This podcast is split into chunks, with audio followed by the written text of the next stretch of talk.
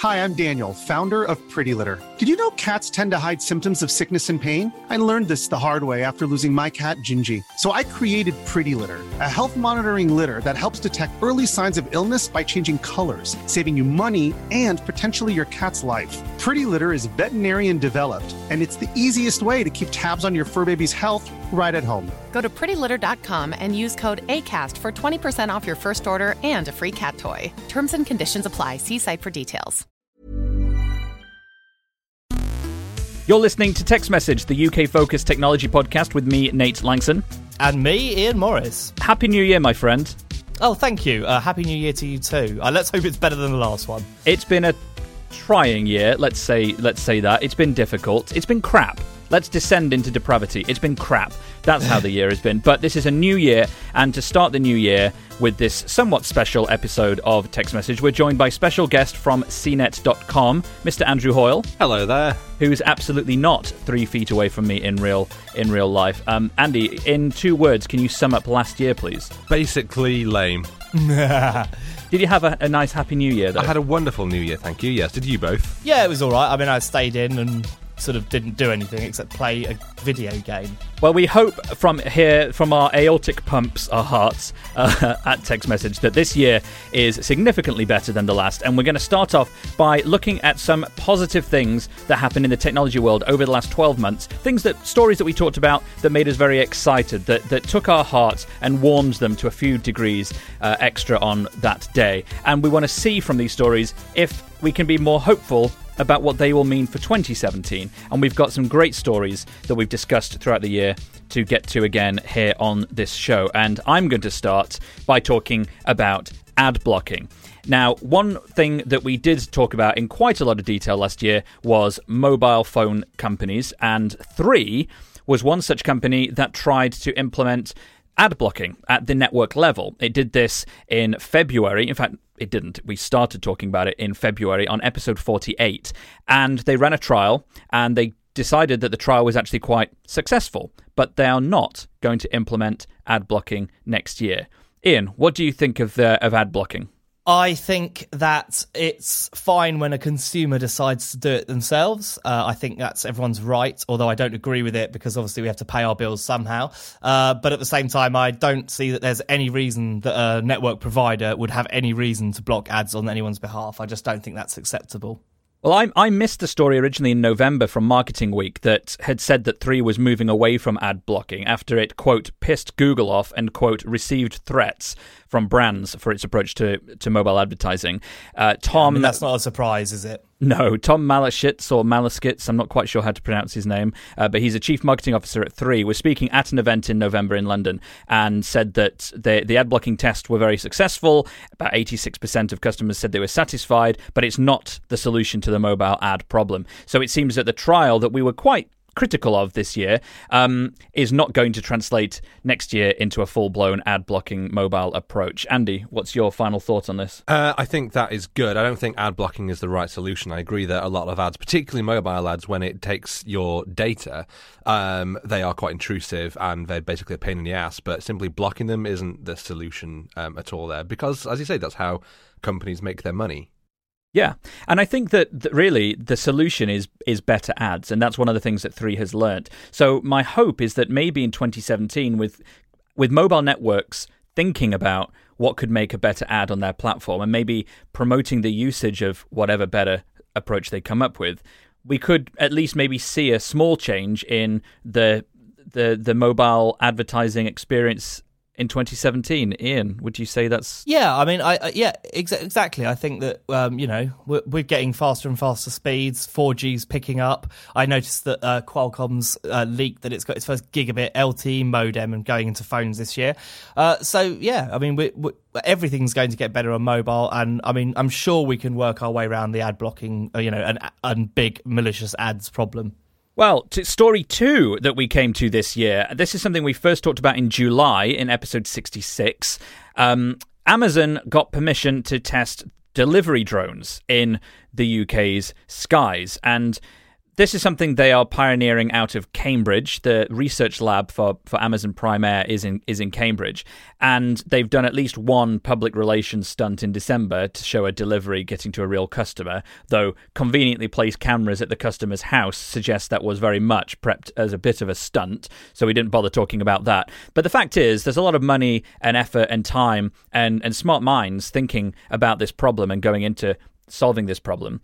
And the question is: Is it a problem that it currently takes a, a whole day to get a delivery? A whole day. I, I see this as a, a step forward in things like um, medical use. Um, I think delivering uh, same day or you know within within minutes uh, organs, blood across, particularly across cities like London, where there's so much traffic that getting organs within minutes from one hospital to another is extremely difficult. So I think drones for that sort of thing is great, and certainly the the money being spent by companies like Amazon is going to help fund research into these drones for medical use. How many people do you think are going to order a new heart on Amazon Prime? Well, uh, the wrong sort of people. Buy, buy one for sale, used. Once Amazon has made this technology um, really workable, then that's when other other firms and particularly you know companies like the NHS and stuff could start picking this up and using it for for genuine applications. Certainly in the short term, does it mean that you can order a new CD and have it within the hour?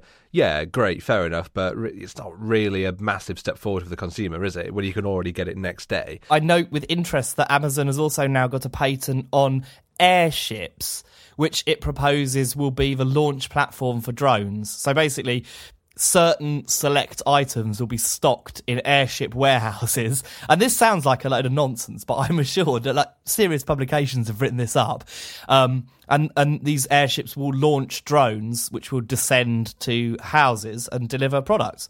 Um, I, I mean, I remain somewhat skeptical about it, but at the same time, I can see there's a lot of real advantages to getting delivery drivers and delivery trucks off the roads. It's uh, you know, we can free up some traffic, we can reduce emissions. Be a really good idea. So if they can do it, yeah, great. Um, c- can I just check in? Do you mean that there's the, the the plan would be that there's going to be a massive Amazon warehouse permanently hovering in the sky, and then when someone orders something, it just drops down via drone to their house. That is basically the idea. I think I suspect what will probably happen is that the airships will um, sort of they will have a schedule, I guess, um, and so Amazon will sort of you know they'll be able to say to you, well, all right, you're the the the airship will be near you for this time.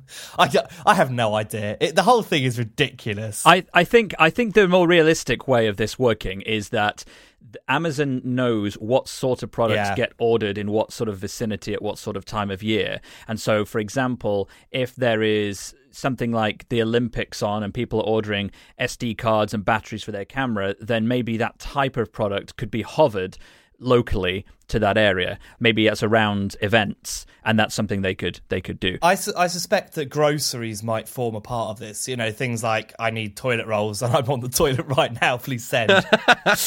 Do you want a bit of uh, Amazon trivia as well about this year, 2017? It's the year its uh, one-click patent expires. Wow, what does that mean? Yeah, so it will no longer work. It will mean that it won't. It, it will no longer be able to say to other companies you can't do one-click ordering. It's the most ridiculous patent since someone tried to paint toast in the early 2000s. Patent toast. No, and, and well, you know what? It's it, it's not valid in Europe, but um, it is in the US, and uh, Apple pays for it. Well, let's stay on the topic of airships. There's a reason that these two stories are together. I invited Andy to bring us a story that he was very excited about, but didn't necessarily have to be deeply rooted in, in the UK. But you've come up with something that's both in the UK and global, and you're excited about it. I am excited about this. Um, so on the airship uh, front, uh, this year we saw um, Airlander 10 take flight. Now, Airlander 10 is the world's biggest airship, and you might have seen it in the news because, let's be honest, it looks like a giant flying buttocks. so this is this is this is a giant um, airship. It's its world's biggest, and it did a full flight of its airfield um, uh, down somewhere in Bedfordshire, I think. The airship is um, it's not designed for passengers at any point. I think the idea is that this will be for cargo. So actually, this may be exactly the sort of technology that Amazon's looking into for its massive warehouses, Ian, that you're that you're so excited about. Yeah, I mean that, and that's that would be quite amazing. Would I mean, if you think about it, it does sort of make a lot of sense. I mean, I, I guess that the, the Amazon's plan would be that it would restock the warehouse via drone as well. So basically, you put these things in the air and they, they don't need to come back down again, which means that you can make them very efficient. They can be gas filled uh, so that you're not actually paying huge amounts of money either to have them in the air or to move them around. Uh, you, uh, hell, you could even probably solar power them. Well, funny you should say that, Ian, because I know there's a second part to Andy's excitement with this Ah. story. Yes, well, part two is uh, talking about general uh, technology flying. This was the year where we saw the Solar Impulse plane. This is the first completely solar powered uh, plane do a full lap of the Earth. So that's about 40,000 kilometres this plane travelled, which I know this isn't a UK story, which is what normally um, you like to focus on on this show, but I just thought it's so important um, that we're starting to look towards alternative fuels for aircraft. And in covering uh, in covering 40,000 kilometres, not a single fossil was burned by this plane, which I think is is really quite an achievement.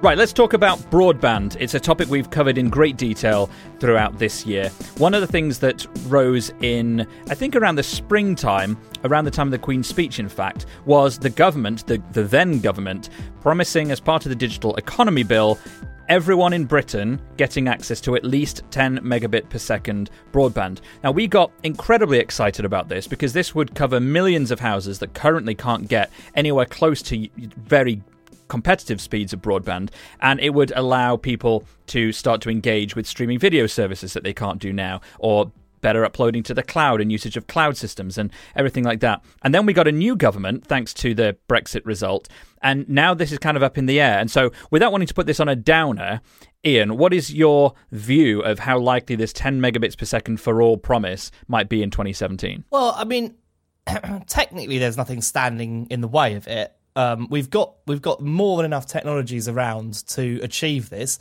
It's just a matter of money and making people carry out the work, isn't it? Really, I mean, I, 10 megabits is deliverable over 4G. So, in order to get that out to people, you just need to make sure you've got good 4G coverage, uh, or you pay to put cabling in. I mean, I don't think it's difficult at all. That that, but year after year, promises have been made about a minimum service requirement, and year after year, that no one has come anywhere near it in certain rural areas. Um, and if you're in one of those areas, then you know you're probably getting quite cross about it by now.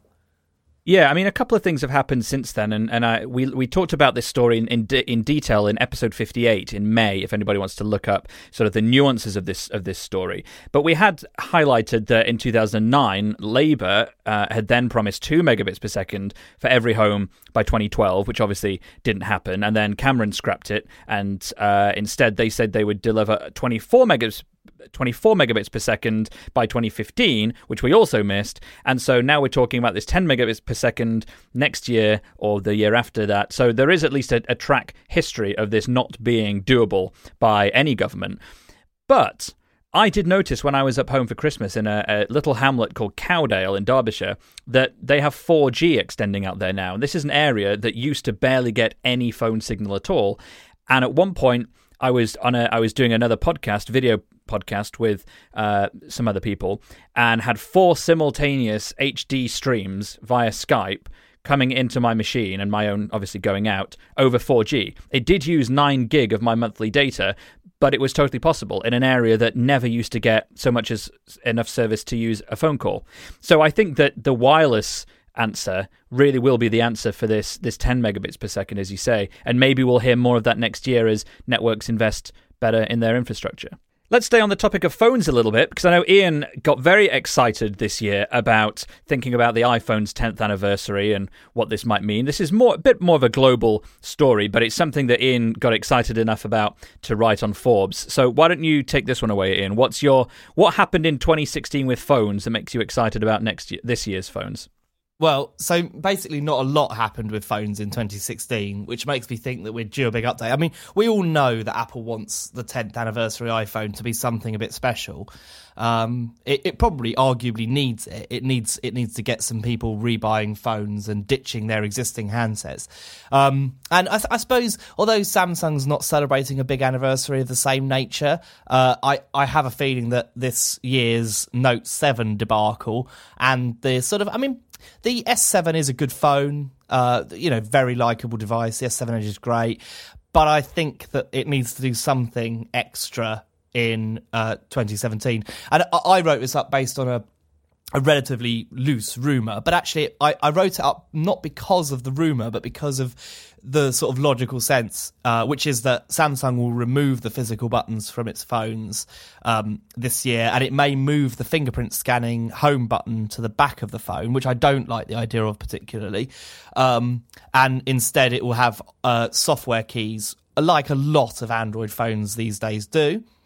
Uh, but I think that will leave it free to have a very sort of impressive looking device with a screen that goes uh, with, that's curved at the edges and go and extends very far up and down the device, uh, which I think will look. So it's kind of like kind of like a Galaxy Note Edge, but at the top and bottom rather than just the sides. Yeah, well, no, I don't think it will be curved at the top and bottom, but I think the screen will extend to fill almost all of the phone, which which uh, which will make it look very cool and hopefully won't explode of course which is one of the things that sadly for Samsung people will be looking at is whether it's the Galaxy S8 or the the the Note 8 although I think they used to have a product called the Note 8 so they'll probably have to change the brand to separate themselves from well, that actually product. that's a, that is a really good point actually. I hadn't even considered that but I think to be honest with you Nate the Note is dead. I don't think they can really bring it back now. I think they have to move on. Um, and rumors suggest perhaps it'll just be folded in that the, the Note will be a part of the S8 so there'll be maybe the S8, the S8 Edge, and an S8 Note replacement, or they may get rid of the flat um, Note, uh, the S8, and go for a curved S8 only, with the Note being the larger phone with the stylus. Uh, how that will pan out in terms of sales, I don't know, but I I have a feeling that Samsung needs to, you know, really do something interesting this year. Do you think it will do something interesting and exciting, uh, given the the Note Seven fiasco this year, or do you think because of that and because of the money it's lost, it might try and play it safe and go a little more low key? I don't think so. I think uh, Samsung's got enough money to do anything it wants to do, really. Um, so I think the best strategy for them would be to go big and make a phone that everyone absolutely really desires rather than just to do another phone where people are like, eh, I don't know, I could just stick with my my existing phone. You see, I've got an S6, um, an S6 Edge, and I love that phone, and I don't see any reason particularly to move to an S7. If other people are thinking the same as me, then they're going to see a massive drop off in phone sales. Um, so I would say something something impressive with the S8 would be essential. Now, there's a, there'll be a lot of attention focused on Apple, of course, because of the iPhone anniversary. There have been talks of an edge to edge screen, of, of moving to an OLED display. They've already got rid of the button on the bottom of the device on the on the iPhone 7, uh, which is possibly a precursor to getting rid of it entirely and having the button integrated into the software, which is something as a fallback already features, I think, on the iPhone 7. If the button breaks, there's a there's there's a virtual button on the screen it's iOS 10, I believe. It's uh, it's sort of a semi-hidden, but it's an accessibility feature. In fact, um, uh, uh, you can find it under accessibility tools. Now, it would be very easy to think that that is something they could translate into a primary feature in order to have a single, you know, edgeless design all the way around the phone.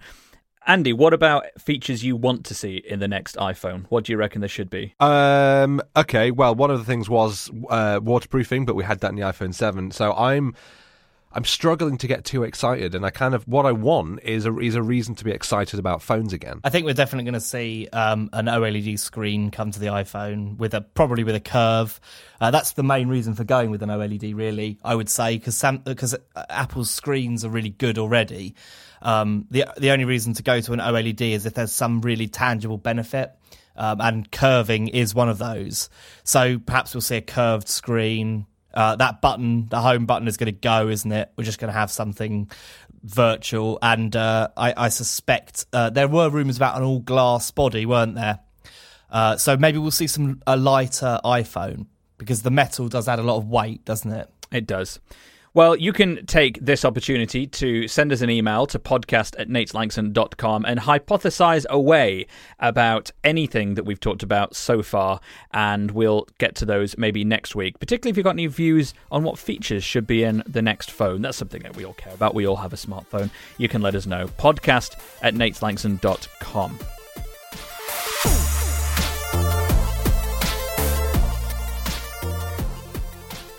If you have a phone, of course, you need to connect it to a mobile network, and sometimes the networks aren't very good. Uh, or at least some networks aren't good in some areas. And one story we talked about a little more recently in October in episode 73 was the idea put forward by government ministers to essentially kill these so called not spots, these areas where certain networks don't have signal, by allowing users to roam onto other UK networks if their own network doesn't have service in a particular area. And the part of the argument for this is that if you're somebody overseas coming to the UK, uh, you get to roam potentially onto several networks. So you actually get great service. And the ministers are arguing that that's meaning that we're letting foreigners come to the UK and get a better mobile phone service than we allow ourselves to have. And while I don't necessarily think this is something that's going to happen, the fact that it was discussed a lot makes me excited that next year maybe maybe there could be some development in mobile service. Um, whether it's this, we don't know, but it's going to be the year that we have massive changes in roaming. If you're roaming across Europe as of I think the 15th of June, you will no longer be charged roaming fees at all. So at least as long as we're part of Europe, um, we won't be charged any roaming fees. So it's going to be a huge change. Like roaming is going to be one of the big conversations this year, I think, and maybe that will rekindle this kind of local roaming idea. Uh, again, and, and maybe have that as part of a mainstream conversation. Andy, what's uh, what's your thought on, on, on the, the year of roaming? Well, I think local roaming would be a brilliant idea. As you say, it would m- immediately mean that everyone has better signal because it's basically the shared infrastructure amongst all the um, among all the, the network operators. I don't think it's going to happen, much as it should, because as you said, like that's that's one of the, the, the main features that different companies sell themselves on, isn't it? Uh, EE, oh, we've got the biggest, we've got 99% coverage, or Vodafone's got however this much. So they're just not going to want to drop that, and I think that's going to be um, a challenge. But God, they really should do. Ian, are you as excited as I am about the, the death of roaming? Um, yeah, I mean, I, I think roaming is one of the great evils of the world because it's uh, it's so difficult. It is. to, It is up there with murder, isn't it, and mass global terrorism. Um, a bit. Well, I just I just feel that people don't. It's it's very difficult to ever understand what you're spending, um, and it, and it's price gouging at the very uh, best uh, you can say about it because basically it doesn't cost eight pounds a megabyte to send data back from America. It costs virtually nothing, uh, and you know mobile providers use it as a co- you know a way to make money. Uh, and I, I, I, obviously they are businesses and they are entitled to do that, but I think that they've taken it too far. And in fact, I think it probably makes them less money. I think they would make more money if their international roaming fees were fairer because you know they would uh, people would be more inclined to use it. Uh, we we won't see global roaming reduced in the same way that we will in Europe, uh, because obviously that requires the very special nature of Europe to happen, and uh, I, that doesn't exist elsewhere. But I think, but but I think the thing to bear in mind is that this is how this often works: is that when you see, if we see Europe moving to this zero roaming model.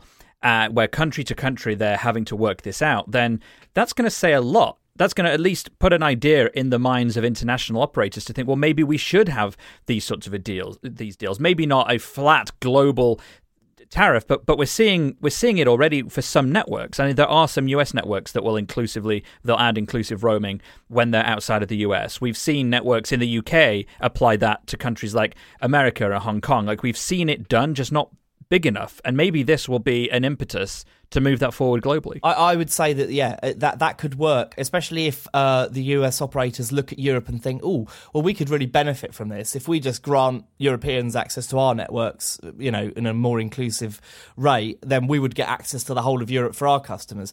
The argument will be about who travels more, I think, and I suspect that Europeans travel more to America than Americans travel to Europe, but I, I literally can't back that up.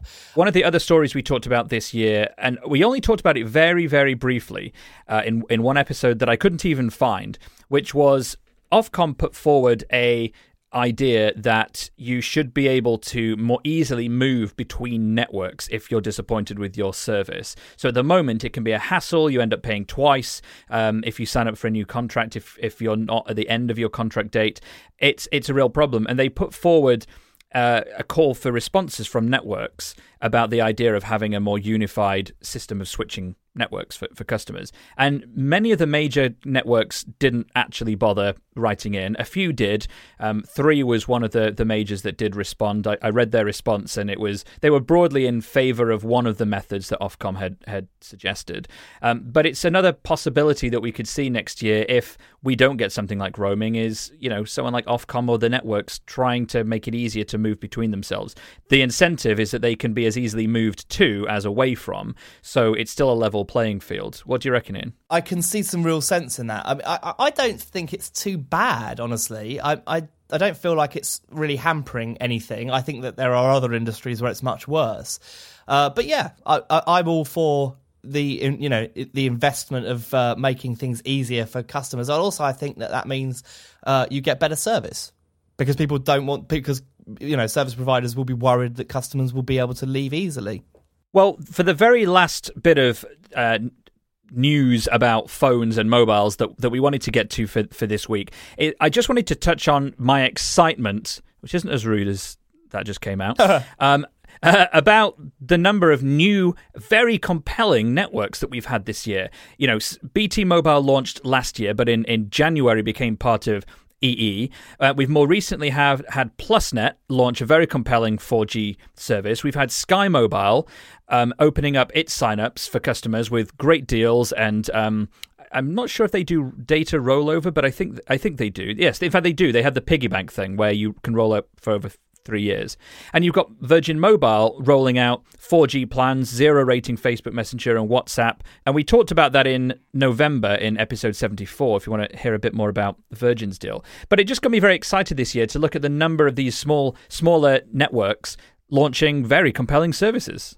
And you signed up to PlusNet, I think, didn't you, Ian? I did, yes, and I'm I've been pretty happy with it so far. I don't. I haven't been able to ascertain whether or not it's slightly capped. You know, uh, speed limited based on my particular use, but um, I, ha- I don't have any reason to believe it is. I just haven't spent enough time using it out of my house excuse me, to really work out whether or not that's the case. Uh, I will do more testing and uh, let everyone know.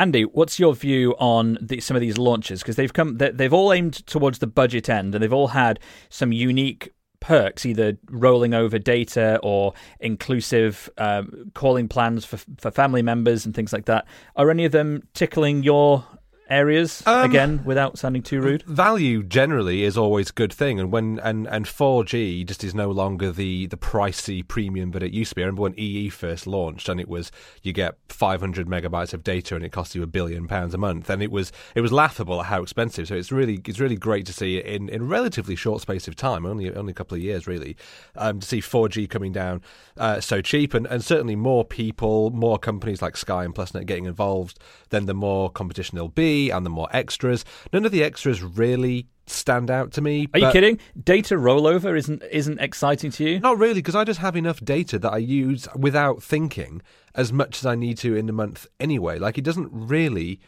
It doesn't matter because it's more affordable now. So my plan, I get 25 gig of data, and I have no idea how much I use. I don't think it's even close to 20. Well, let but me the... give, let me throw out a little a little reason why I think this could be interesting because it relates to a previous story we've talked about. But with 4G becoming uh, becoming much more penetrative into the, the countryside. And with the idea of being able to roll over data, but then to be able to use it as your broadband connection, if that data rolled over, that would become a very compelling way of accessing the internet from a from a from a laptop or a computer. So you're suggesting that if you know that next month you want to do a lot of gaming, then you will not use so much this month, and you'll save five gig, and then put that towards uh, a massive frag session next well, month. Not really gaming because gaming doesn't take a great deal of oh, data. Right, well, whatever you know. That. I mean, in I mean in general, the idea of being able to use 4G as your only internet connection in the country. I agree. I I think that that's I think using 4G as your only internet is brilliant, and that definitely will be the future. But I just but I think that because it is becoming so affordable, you won't need the rollover because you'll just have so much of a, a, such a big limit if not in in the 20s or 30s of gigabytes then just pure unlimited as it is for as it is for fibre broadband now.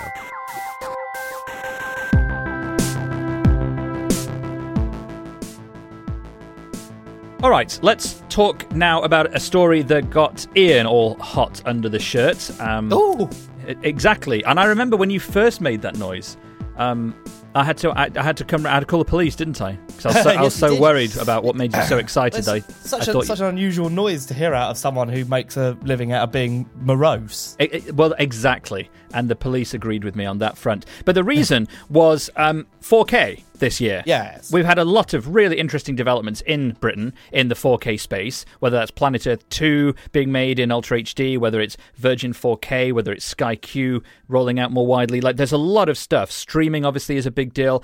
Like, given that I've basically just said all those things, can I get, get you to repeat those to me back and explain mm. maybe why I used those examples? Well, look, I mean, I, t- I tell you why you're right, and why this this year and last year was so significant for 4K. This is the first time we've seen. Um, uh, usually, the next generation of watching, you know, quality, that kind of stuff from, you know, be it 1080p, HD from standard definition, has been delivered uh, by usually by physical media um, and often by broadcast networks. And this time, what we've seen is that whole charge has been led by YouTube, uh, Netflix, and Amazon Prime Video. That that's where the majority of your 4K footage is going to have come from in 2016. Um, Sky has uh, started, I believe, and, and, and BT uh, was the first to get going on 4K uh, football. So uh, it, it's happened and it's going to continue to happen. We've seen the Planet Earth 2 trial uh, where people could watch some uh, footage on their TVs, and that's and that's great and very exciting. Uh, but I think it's interesting to see how we've we've basically realised that the internet is a uh, for a lot of people again going back to that thing about people not having good internet access is becoming even more important that they do because so much stuff is coming first to uh, the internet uh, because we can send anything we want over the internet. It isn't we don't require an expensive piece of well we, apart from a computer we don't require a you know a new TV a new thing. We can just use what we've got uh, and get access to extremely good quality stuff. So um, it's 2017, Andy. I mean, is this the year of 4K going mainstream? I think so. We've got Sky launching Sky Q. We've got other the Virgin boxes.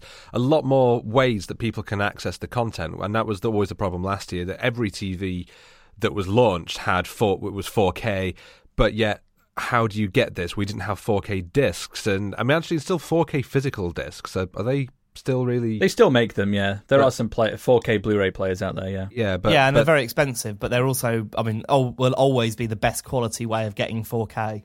Yeah, I suppose so. But it's I think it's very interesting seeing more stuff that's being that's being produced uh, that's being produced for 4K. Netflix have been doing a big push out, and and I just think that's we're only going to see more of that, and particularly again going back to the internet, we're getting faster speeds that allow people to actually have it. To give you a, a sort of an anecdote, if you want one, when I worked uh, years and years ago back on Top Gear, I remember the transition to HD, and, and and they were like, "We can't do this; it's too expensive. It's like a whole other production." So we'd be basically paying twice as much to make the show.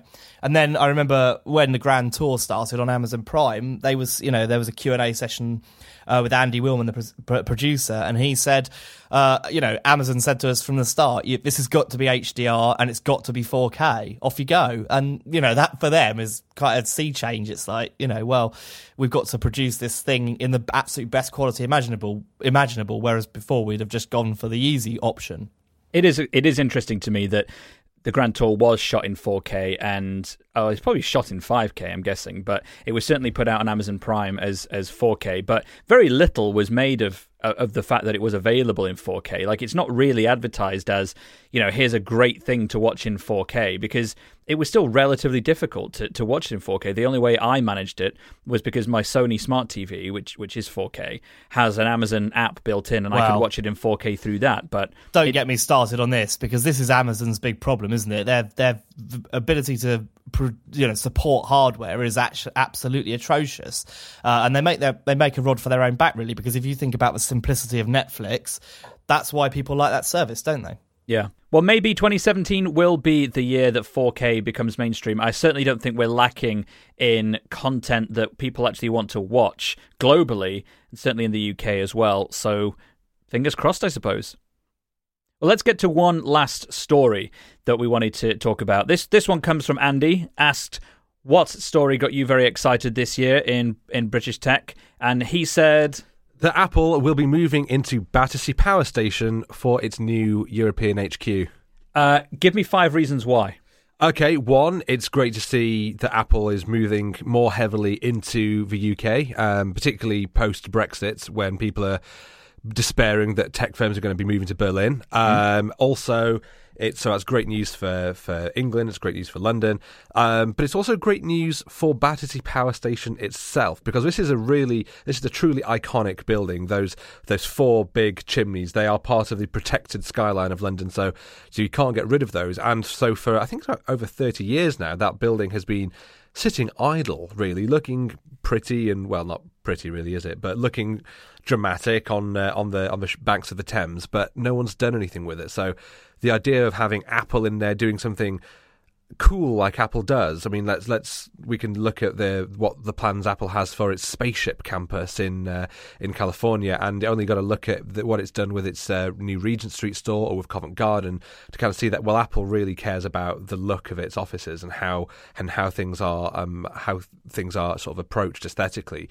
And you got to think, well, that's could be really interesting for Battersea. I know that's not five, but I've got to the end of my points, and those really are the two main points. Yeah, I mean there are there are bonuses there. I mean definitely the, the area that it that it um, that the headquarters being built in is an area that really has been lacking in any for any kind of good reason for people to go there. You know, it's it's difficult to get to. It's There's not no attractive. tube station, and that is one of the factors that's been put in place. That whoever develops a station needs to, uh, if not put, needs to develop transport links. I think at one point there was an insistence that they have to put in a new tube stop There for is. it, but that would that would cost many, many, many, many, many, many millions of pounds, which is why previous companies have pulled out because they just haven't had the funds to do that. Well, let's. I mean, let's let's be honest. Like, this isn't Apple that is transforming this site. Apple is leasing huge amounts of it, but it's a different company that's developing it. You know, so there'll be tons of shops around there. Apple will be paying a fortune um, to do what it's doing, but it's not. It's not just Apple in this site. There will be shops. There will be flats. Um, some of them have already been um, vouched for by celebrities. There will be a tube station. You know, the Northern Line is going to extend down there. So, so it's great, but it is certainly, as you say, with Apple's money, with its need to have something much bigger, like that is clearly a huge impetus to this to this project being being successful. Absolutely, and Apple having that having that power there will uh, almost certainly be swaying the direction of some, some of the design and, and of the of the architecture going in and the facilities that are around the area because it will be the the, the major tenants presumably. Would you like to know my favourite fact about the Battersea Power Station? Go on, because I wrote a few down as well. Oh, did you, Yeah, Ian? Do you know what my favourite fact is about the Battersea Power Station? Um, no, tell me. It was designed by Sir Giles Gilbert Scott, who also designed the red phone boxes uh, ah, that are oh so famous in London. it was also it was bought by Alton Towers in the eighties with the view to turning it into a massive indoor theme park. That would have been amazing. Would it though? No, but it would have been fun to see.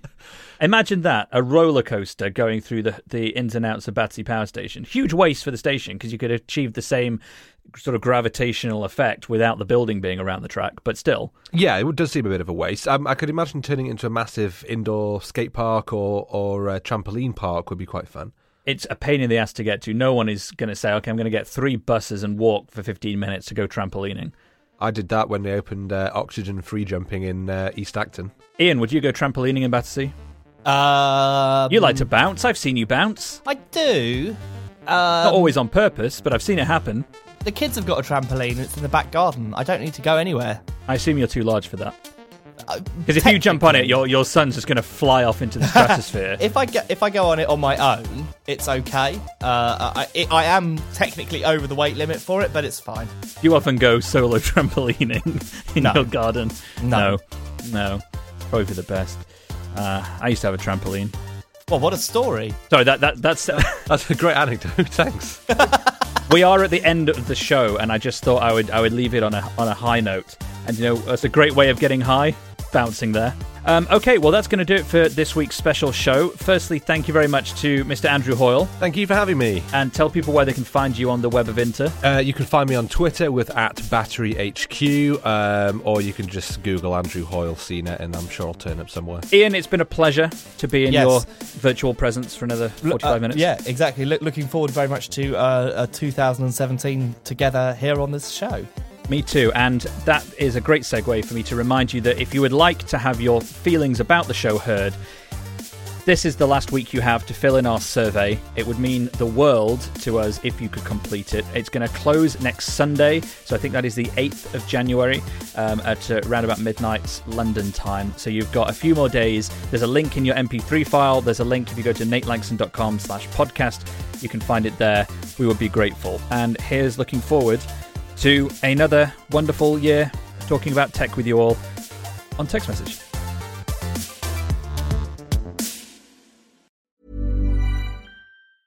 Hi, I'm Daniel, founder of Pretty Litter. Did you know cats tend to hide symptoms of sickness and pain? I learned this the hard way after losing my cat, Gingy. So I created Pretty Litter, a health monitoring litter that helps detect early signs of illness by changing colors, saving you money and potentially your cat's life. Pretty Litter is veterinarian developed, and it's the easiest way to keep tabs on your fur baby's health right at home. Go to prettylitter.com and use code ACAST for 20% off your first order and a free cat toy. Terms and conditions apply. See site for details.